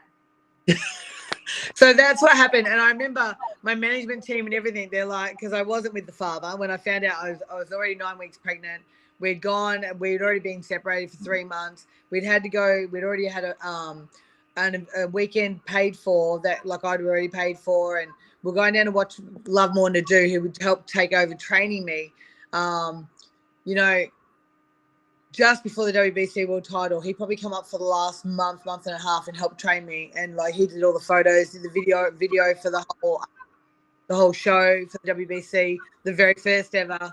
Um, I, uh, I just lost track of where I was going then. Um, what was I talking about? Look, I just had a Why you retired? Because then you had you got pregnant with the twins, and then you Yeah. went, yeah, So I had all my life, you, they put you in front of the camera and you could just talk, right? You could talk freely, say what you wanted. I never ever insulted anyone in front of the camera as much as they want you to trash talk everyone. I was like, ah, I just can't be bothered. You know, I'd love to knock them out in round two, but if I don't, I don't. And I'd always think if I'm going in and I'm because I loved it so much, I'd wanted to go 10 rounds most of the time because I wanted the experience of the fight and I wanted to f- kind of save it, everything. But I remember when I fell pregnant, um, uh, I was training with the Titans. I'm watching all these guys, they're preseason, they're footy players, they're throwing up outside, they're like struggling. I'm laughing my head off. Like, yeah, I'm fitter than these guys, right? Yeah. And then, like, I'm probably six weeks out of a fight. Uh, and I, I remember I'm going in on the scales nearly every morning. The strength and conditioning, coach is weighing me in, and he's like, You're heavier. What the hell did you eat last night? And I'm like, It was a tiny bag, like twisties, right? Like potato. And I'm like, That was it in a piece of fruit. That's all I ate. And he's like, Every day I was getting heavier and heavier. And I, I finished training in the morning, and I'm walking up the stairs in my, my duplex apartment. And I'd get to the top of the stairs. I'm like, oh my God, I must be so unfit. I can't hardly breathe. Right. I've done the morning training session. I'd be like gasping for air. And I'm like thinking, oh, what is going on? I just need to sleep. I'll have a sleep. I'll go train in the afternoon. Nine weeks later, I'm out the front spewing in a, in a bucket, right? Like in a bin. And then I'm meant to be sparring that afternoon. And I ring him at about three o'clock. I'm like, I just feel really sick. And he goes, Oh, you've probably come down with a bug. That's probably why you're you're still getting a fat ass, he's saying to me, right? Because the weights, my weight's going up instead of down. I'm training so hard. I'm eating like really, really clean. Um, and he said, ring your sparring partner and just let them know, hey, I'm probably not, I'm not feeling good. So I rang him up and I said, hey, Emma, I'm, I'm not feeling great. Like I'm, I've been throwing up today. I don't know what's going on. And he said, you couldn't be pregnant, could you, Shaz? And I'm like, what? You, you actually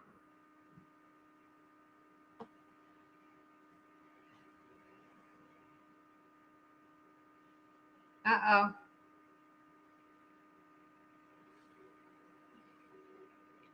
We froze.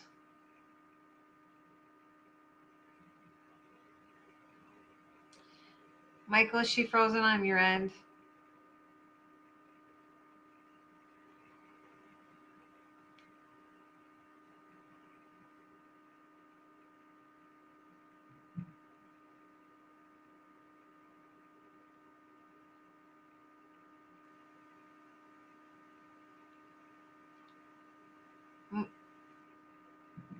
Can you um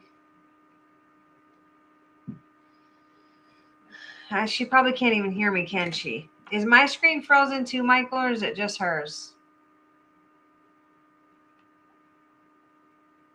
Oh, maybe she's doing a reset.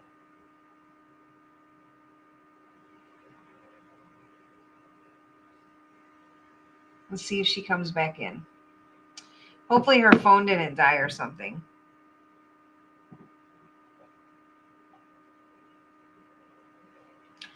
Give it a second and see if she comes back.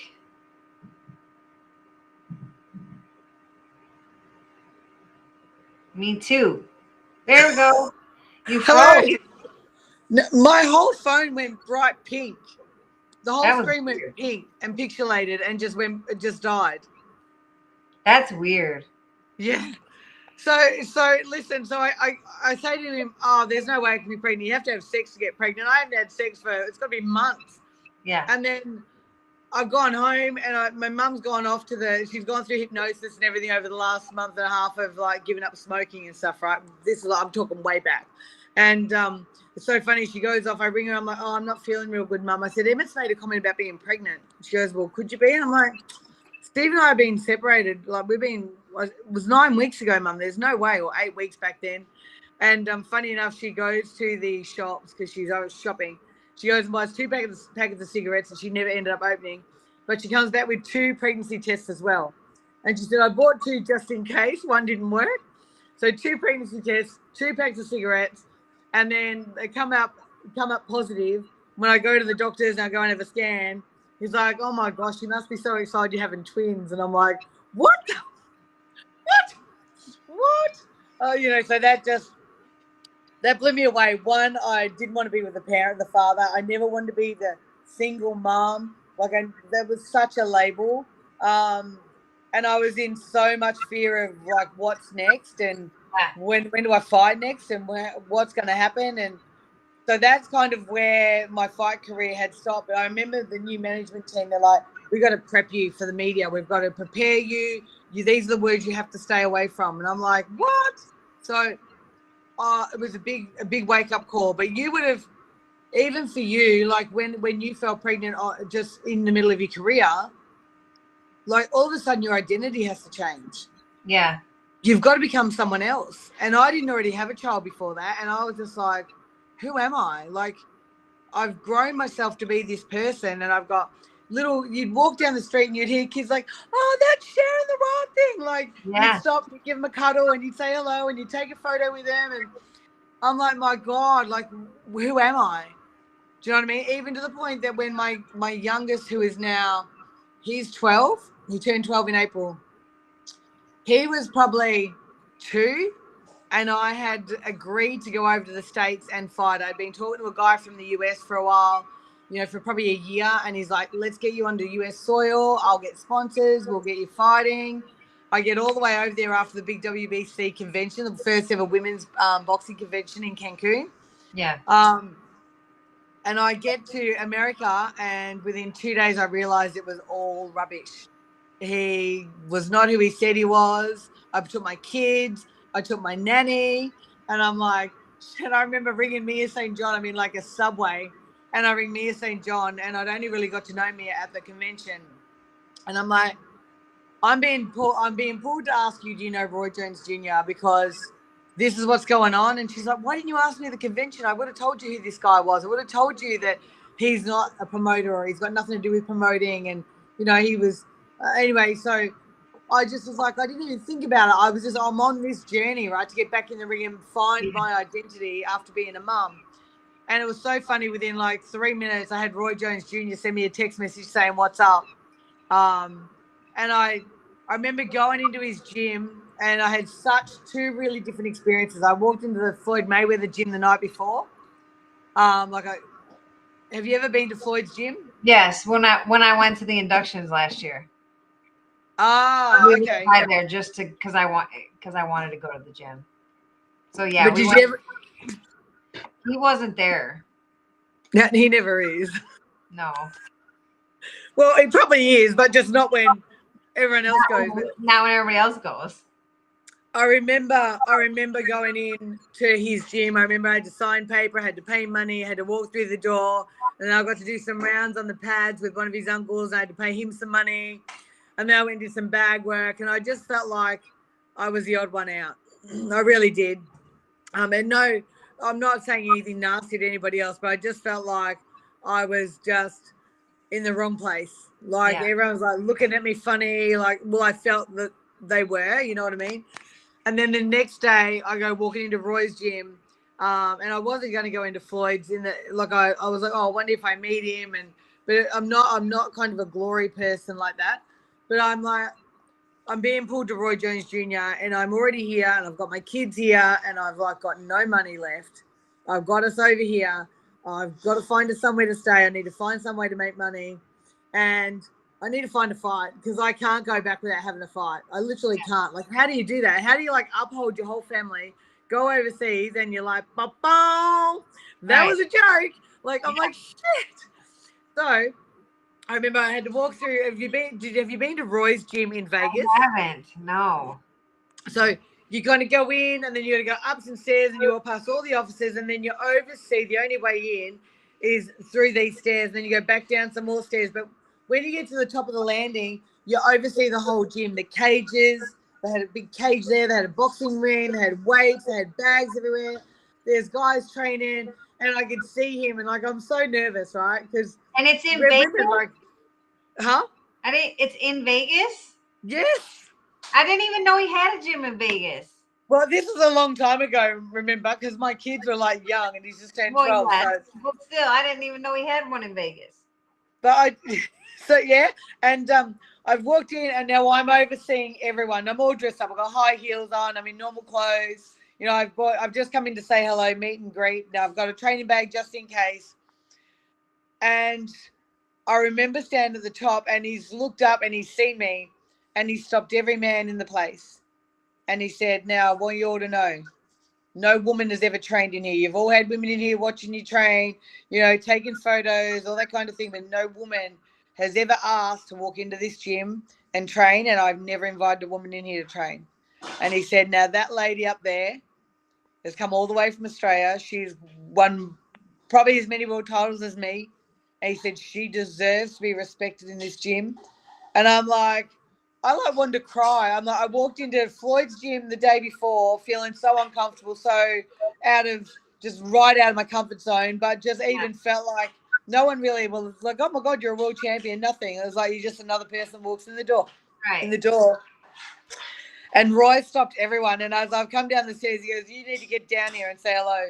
And I've come down the stairs, and we've we've been mates ever since. Like he is, I've had him on so many like um, webinars. I do webinars back here in Australia with him. He's just a gentleman's gentleman. Yeah. Do you know what I mean? I have watched him. I, I took um uh, Alicia Ashley. She was in Vegas. I'm like, come to Roy's gym, come to Roy's gym. And she's like, can you go to Roy's gym? I'm like, I'll get you to Roy's gym. Come on. Um, so he spent time with us. But even her mum, she wore a um a jacket that was from the boxing amateur boxing day that Roy had lost the supposed fight that he should have won, which Yeah. caused of upheaval, right? Right back from 1980 something, she had the jacket on.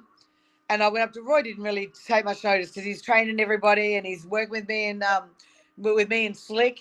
And then I said to him, That's uh, Alicia's mum. And she's actually, I don't know if you know what she's wearing. And he's turned around taken one look, but he's just walked up and he's hugged her and he's talking to her. And he's the kind of man that when most fighters, I remember seeing Saul Alvarez walking away from the um the big night of champions, right? Yeah. And I'm like, he's a, he's a he's a, an amazing fighter, but this old chubbier lady was trying to get his autograph, and they were just pushing her out the way. And I'm like, out of everyone you stop for, out of everyone you stop for, the one that probably needs it the most, or could uplift your spirits the most, you just walk past Right. right? But with Roy Jones, he would stay until the very end and speak to the last person till they had their last question. And I'm like, oh, I love that man and his family forever to this, you know, it's to find go through the whole career, right? Brooke, you know what it's like. Shite Yeah. men in the boxing industry. There are so many like Yeah. wicked, evil, horrible, greedy men in the boxing industry to get to someone who's made it to the top over and over and over to be the biggest gentleman you'll ever see, Yeah. right? I've never had the pleasure of meeting Roy, but I yeah, I would love love to meet Roy one day bef- before my time is over. But yeah, I have not ever came across him, but um yeah, my husband and I are both fans of his. Um and yeah, I will yeah, I would love to meet him one day. Well, But yeah, well, let, because they're let not me introduce him. yeah. Well, there's and they're not like you said. There's a lot of them are not what you would call people, like a people person or friendly. No. Um, No. but when you come across one, you just know. You No. literally you could ask him to come on to one of your shows and he would come onto your show and he would Well, you, talk. you said now this is supposed to be a only women's show. Oh, I know. I We think I would allow. I think I would definitely um, allow one show uh, if Roy would want to come on the show. You'll have to set that up with for me. Absolutely, absolutely. And I think even after nine weeks of training with him, like we went off to the Bahamas, I did some work while I was over there.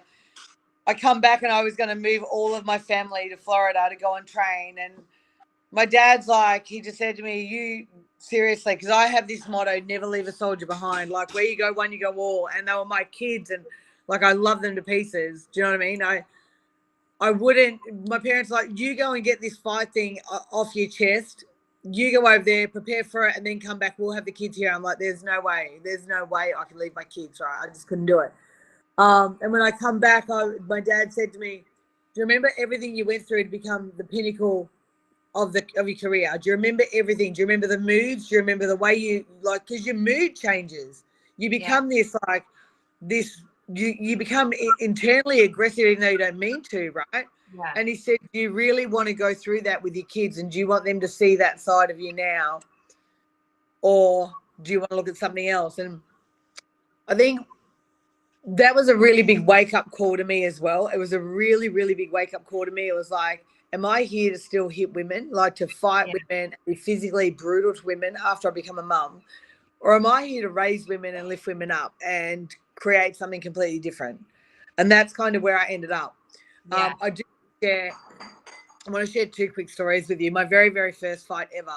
Um, I'm in these white silky boxes, like that were just, just, there was no class in women's boxing until we brought it in with color Right. and and diamantes and skirts and all sorts of things, right?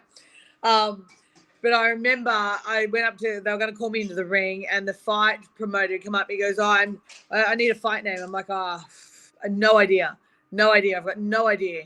And I'm like, "Let me go and ask." And he's like, "Oh no, no, I'm going to call you Silky Smooth." I'm like, "You are not." Like, remember back then, I was like, I was aggressive, I was rough, I'd hit myself, I'd be jumping up and down the spot, screaming, "Oh!" trying to get ready to get in the ring, right? And I'm like, Silky Smooth, no way. And I went up to my dad and I said, Dad, I need I need a fight name, and he's gonna call me Silky Smooth. And if he does that, I'm not stepping through those ropes. And he goes, I don't know, you don't you don't fight like a girl and you don't look like a guy. You're just some kind of wild thing.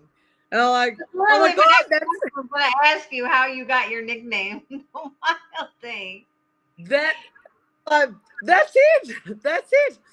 Um, and I think the other the other story I really wanted to touch on, like, um, I remember when I was being offered like a package, like I, I was working for the government, I was an investigator for the government, and I was probably earning about two thousand a fortnight.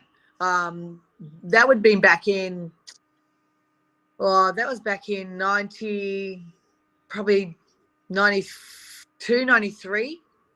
I was earning a lot of money. Like back then, it was crazy. And I, I said to mum, I said, I know it's really important because we're taught from a young age get a go to school, good Yeah. grades, the whole lot. Oh my god, I got in so much trouble at school, but good grades, do the whole thing, and you'll get paid good money. And you need to make good money to have a good life, right? We're all that's just jam packed into us forever. Yeah. And I said to mum, like, I know what's really important is that I stay in this job and I work hard, mum, and I make more money and I can buy houses for everyone. And like that was where my head was at. And I said, I just don't know how I'm going to be able to train to become a world champion. And that's she knew my dream. Like she knew my dream. And you know what she said to me? Because I said they've offered me a redundancy package, mum. So this could be my opportunity. And you know what she said to me? She said, when you're 80, in your 80s, and you're sitting around with your kids and your grandkids, do you want to say you could have been or you were? And I'm That- like, that is a statement right there. Oh my gosh, yeah. So she was like my number one fan. She like everything to do with fight preparation or anything. My mum was always there, like always there. If she wasn't helping me with whatever I needed when it come to in the kitchen and making sure I was getting enough sleep and making sure I was getting taken to all the right training sessions, she was literally like selling tickets for Yeah. people to come watch me fight. It was amazing. So Amazing.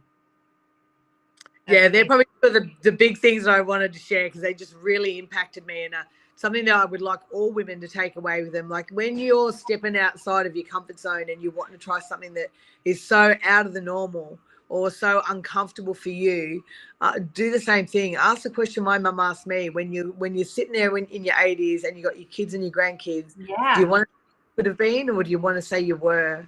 Like Yeah. it's so many women we Bro, pull that out. is like that needs um its own trademark. You should trademark that statement.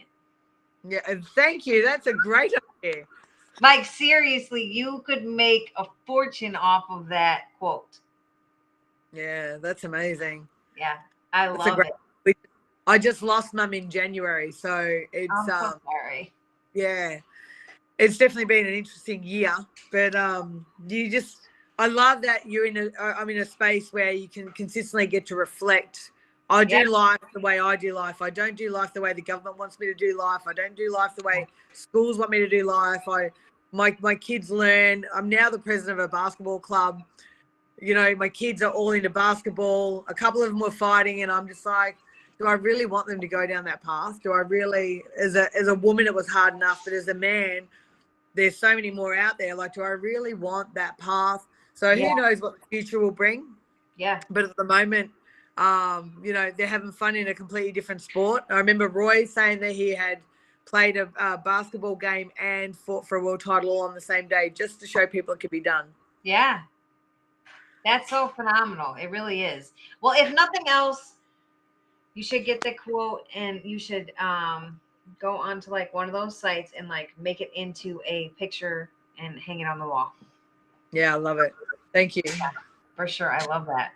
Um, speaking of stories and amazing stories, I've asked every single person on the show, you know, just like I know, but people just seem to like pretend like they don't know. But all the females, especially back in the day, have been through a lot of BS in the sport, things that we just should not have to go through, shouldn't have to deal with being women in this male predominant sport.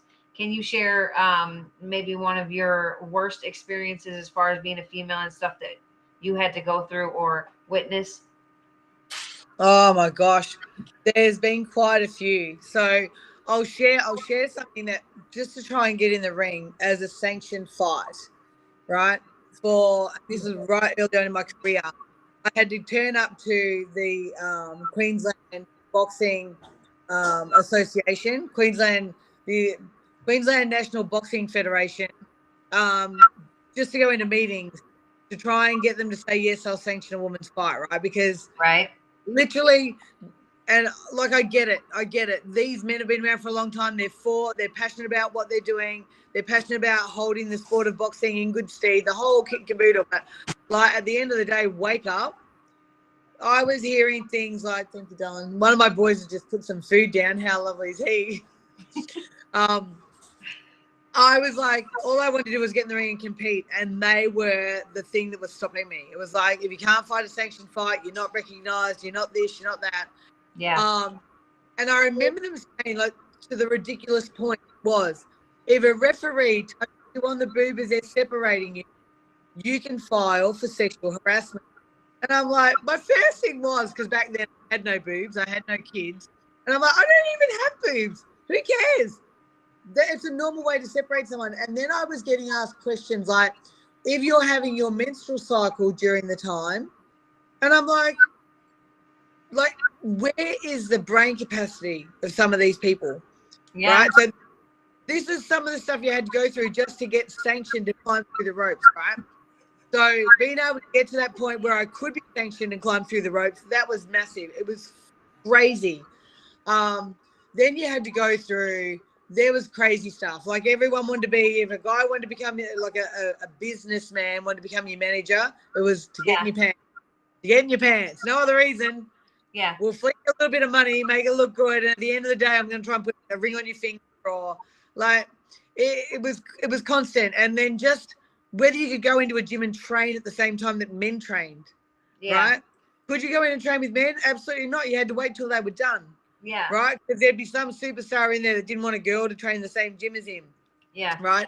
And I'm not, I won't mention names. I don't want to insult people or put people down, but you know, to the point of like you would work with someone and how sleazy they are, and Yeah. you would be you literally the show would be surprised at who the sleazy people are. Oh, they would be I really surprised at all. no, you wouldn't be Uh, the general public probably would be surprised.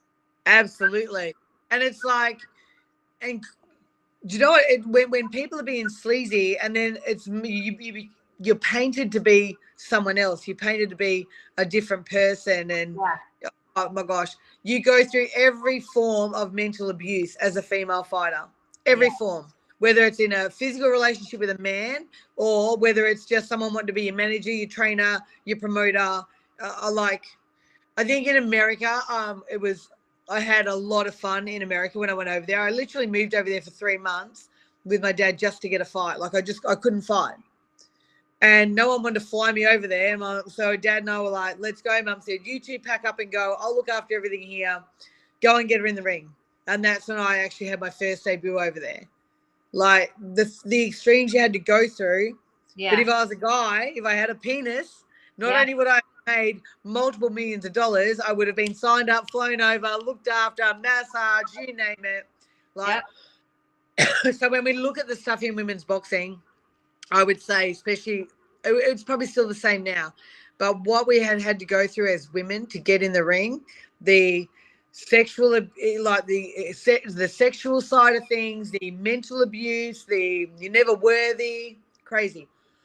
Well, that kills me about the separating with the the good if him touching your breasts. Like, I don't think anybody is gonna separate you and like grab your breast. That kills. That cracks me up because that's how you separate people. Absolutely. Um, I don't think they're like trying to grab anything. They're just trying to break up, break it up. Yeah, but that's, that's the mentality of what That's most men one. have.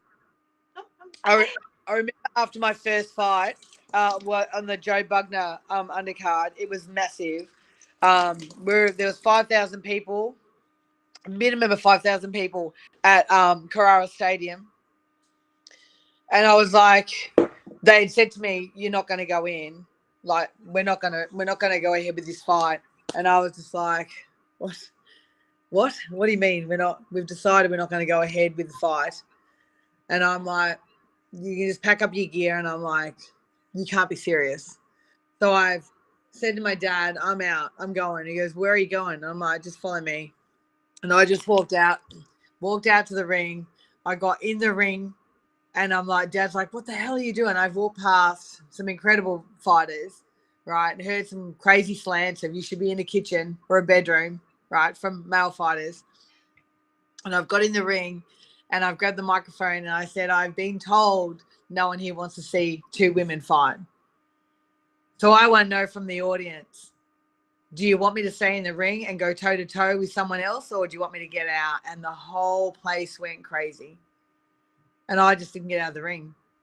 It's like the steps you have to take, Yeah.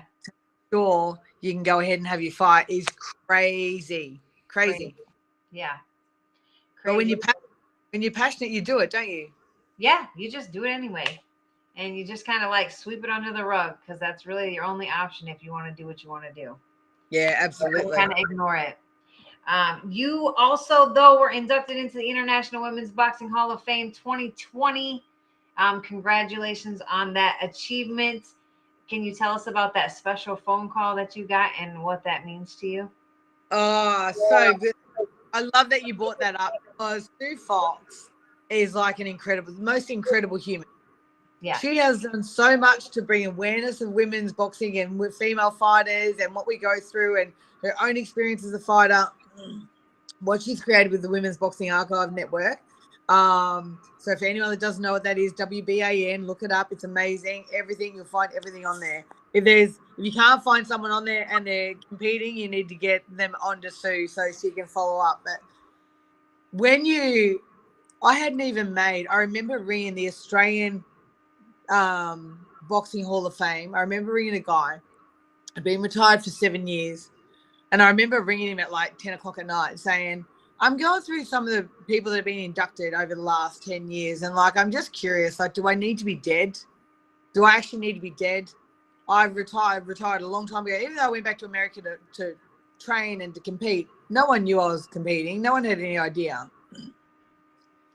And I was like, why is it as a woman, all these other fighters here in Australia are being brought in as Hall of Famers and they haven't even won a world title? They've got knocked out or whatever, like, or I just I couldn't believe it. So when the international, like when I got that call from Sue that I'd been inducted, oh my god, I'm like, my own country can't recognize me, but America can. Like, oh my god, and it just my dad showed me some posters. He's like, You're not gonna believe this kid. Like, oh, I just like I didn't even know how to explain it. It was like it's like your whole world opens up. You know you're at the other side of the career now, and now you're in a hall of fame, and it's like, what did I create to make that happen? Yeah. Because I wasn't, you weren't an average, you weren't an average Joe Blow, Yeah. right? You just you Yeah. weren't the average person. You're someone that went above and beyond and just kept pushing through the walls and the barriers to keep going. Yeah. So that that lit up my life. It was like, oh my god, I can't believe I couldn't even believe people remembered me for one. Um, but two, it was like the whole the ability to be recognized from internationally by the biggest organization in regards to women's boxing. Just Yeah. yeah, melt my heart. They were. Yeah, totally, totally. Um, I had some very same reaction. Yeah, and love Sue to death. Um, are you going to go to this year's inductions for the anniversary? So I was going last year, but I couldn't. Well, with all the stuff with COVID, we were like, and Roy was actually going to come with me. So Oh my God, well, I was inducted last year. I know, I remember, and I wanted to be there for it, and I just I couldn't get, I couldn't get on a plane. Oh no. So Well, uh, you could come this year is the 10 year anniversary. yeah, so well, I'll have to drag four kids with me because they don't let me going anywhere. Um, yeah, we I will be there. Uh, my husband and I will be there for the anniversary. So invite us back for obviously special guests, but I mean everybody's invited. It's the anniversary. Yeah, that's amazing. Yeah. She's done something incredible. It's such an incredible job. Since then, I've been inducted in, into the Australian National Boxing Hall of Fame, Yep.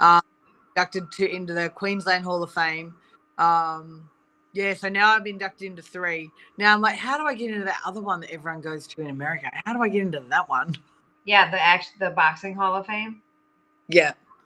Um I don't know how you get into that one. And you know, I have the same reaction though too. Um, when I got that call and got inducted into the International Women's Boxing Hall of Fame, because I've still yet to be inducted into the Illinois Boxing Hall of Fame, which is I mean, I don't live in Illinois now, but that's where my entire career was. I've lived my entire life. So and people used to ask me like how did you get into that one but you're not even in the, like how did you not get in the illinois one first like you're from illinois They How have crazy. all- and, you know because every state has their own hall of fame i said i don't Yeah. know i don't know Same thing. Same thing. Look at look at who's running it. I just I just look and think, what what is what is it with men, especially the older generation, that they just can't recognize a female for doing something incredible in their in the the male dominated arena. Oh we had another blackout. There we go.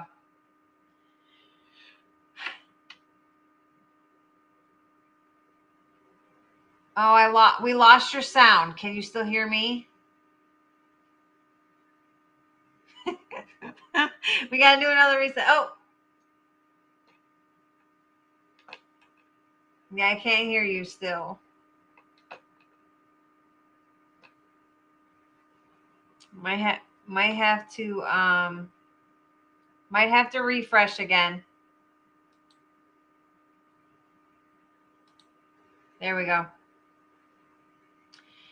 All right guys we're, we're almost through. We got to get her back in there. Her phone's probably getting hot. Hello.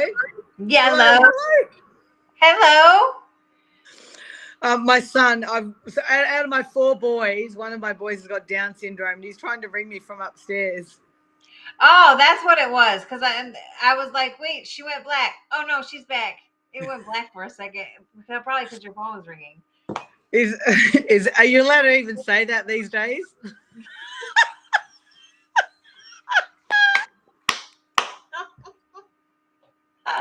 yeah, you know, what? on my show, you can say anything. There, this is a no holds bar show. We say- we say whatever we want over here. Oh, I love it. I love it. I've had so much fun. Yeah, I've had so much fun, and I um, one Illinois, the Illinois Hall of Fame needs to wake up. They really do. They need yeah. I to recognize. There's a guy that reached out. Um, I don't know, a year or so, like last year, right? Like after that, and um, they said that I would be inducted the next year. They have it, but I apparently they didn't have one this year because I they're in April and I didn't get a call, so they must not have had one. Maybe I. I don't know. Whenever I guess they have enough people to induct, they have one that year. I'm not really sure how it works, but supposedly I'll get a call uh, one day when they have one. Well, I hope, I hope so. Yeah. They're, they're lost anyway. it is what it is. We'll see. But yeah, the, the the um the other I don't know if it's the boxing hall of fame in New York. That will be a fun one to do. So maybe one day we'll we'll make that one too. Uh, what advice though would you give to aspiring female fighters, female fighters who are looking to make a mark in the sport themselves?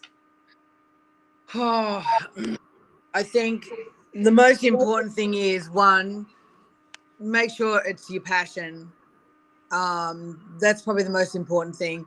Go and learn, learn as much as you can, and you know, train and train and train because the only way you know, it's so funny because these days people like, even at basketball, people will like go and throw half a dozen baskets. They won't get dinner. They're like, oh, I can't even shoot a basket. I'm like, have you got any idea how many jabs I threw on a bag, on pads? Like millions, millions.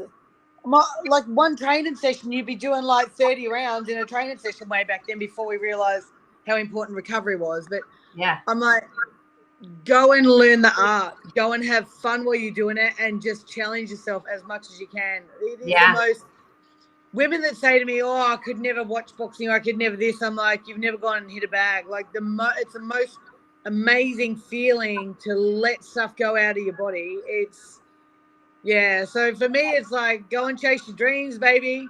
Go and chase them because all we're all here for something different. We're all here to make our mark and experience something different. And I say to people all the time, you, we, we're here for we're here for one one massive round of life, right? Yeah. How much stuff can you jam pack in that while you're here? Yeah. Gone are the days where, like, I don't follow. Like I said before, I, I don't follow the rules, right? I don't follow the rules. I don't stick to one job to you like 80 and then retire. Like, absolutely not.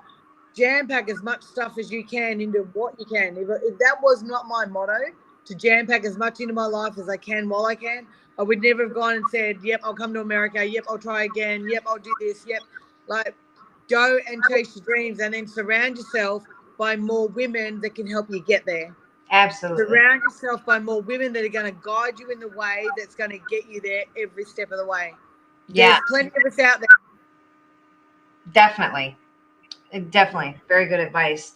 Um, what is what's the what legacy or impact do you hope to leave behind in the sport or what is it that you want everyone to remember you for most?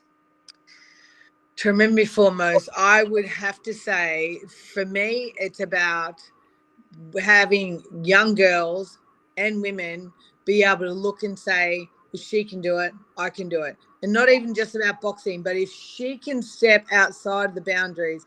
I was like, you know, I was this young girl born in a country town in the middle of nowhere. Like half the town's like locked, pretty much locked up now. It's like dead beat nothing.